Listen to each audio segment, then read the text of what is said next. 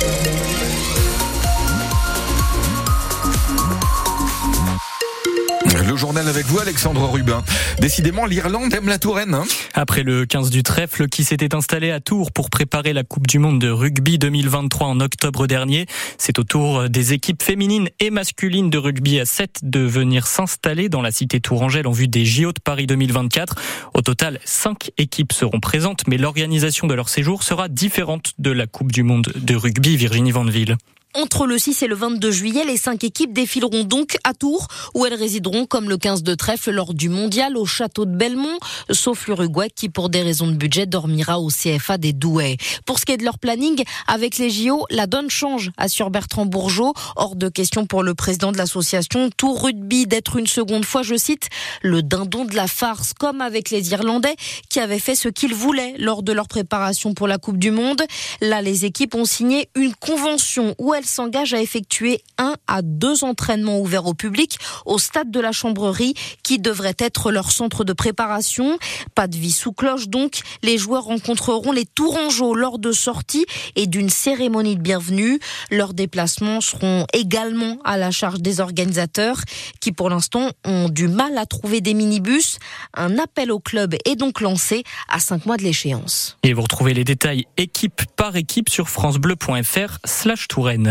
Un incendie a ravagé une maison à Régnac-sur-Indre à la mi-journée. C'est au sud de Tours. 19 pompiers ont été engagés sur cet incendie. L'origine du départ du feu n'est pas connue. Aucune victime n'est à déplorer.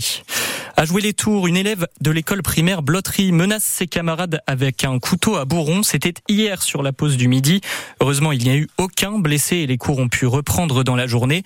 Une cellule d'accompagnement psychologique est ouverte, une plainte a été déposée et une enquête est en cours. L'avenir d'un millier de salariés des, galeries Lafayette en suspens. Le tribunal de commerce de Bordeaux doit étudier demain le plan de continuation d'activité. Les 26 magasins repris par l'homme d'affaires Michel Ohaillon sont en procédure de sauvegarde depuis un an. Parmi les magasins menacés, il y a les historiques Galeries Lafayette installées rue Nationale à Tours depuis 1934. Et autre exemple des difficultés du prêt-à-porter, on vient d'apprendre il y a quelques minutes le placement en liquidation judiciaire de l'enseigne Burton qui emploie 200 personnes. Les magasins avaient déjà fermé leurs portes ce week-end, dont celui de Tours, euh, situé aussi rue Nationale. Les agriculteurs font de nouveau monter la pression. La FNSEA et les jeunes agriculteurs sont reçus depuis 16h30 par Gabriel Attal, officiellement pour faire le point sur les avancées concrètes, moins de deux semaines après les annonces du gouvernement.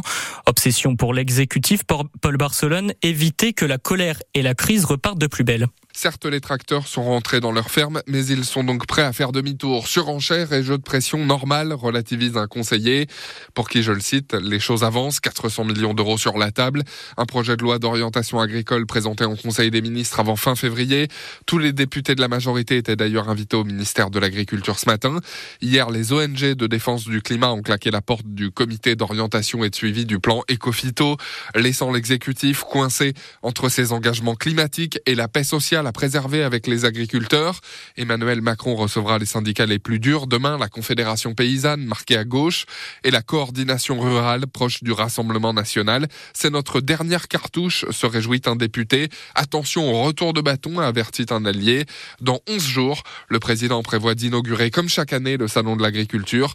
Marathon dans les allées en évitant les jets d'œufs, les sifflets et les huées. Ce matin, une manifestation a rassemblé une centaine d'éleveurs laitiers à Paris entre l'Assemblée nationale et la Tour Eiffel. À Agen, la coordination rurale annonce viser des agences bancaires demain dans tout le département du Lot-et-Garonne.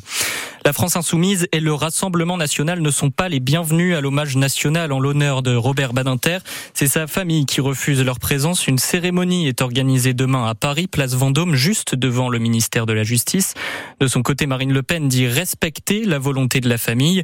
Jean-Luc Mélenchon, quant à lui, déplore cette décision. Un hommage national dont sont exclus une partie des Français n'est plus un hommage national, a réagi le leader LFI sur les réseaux sociaux X.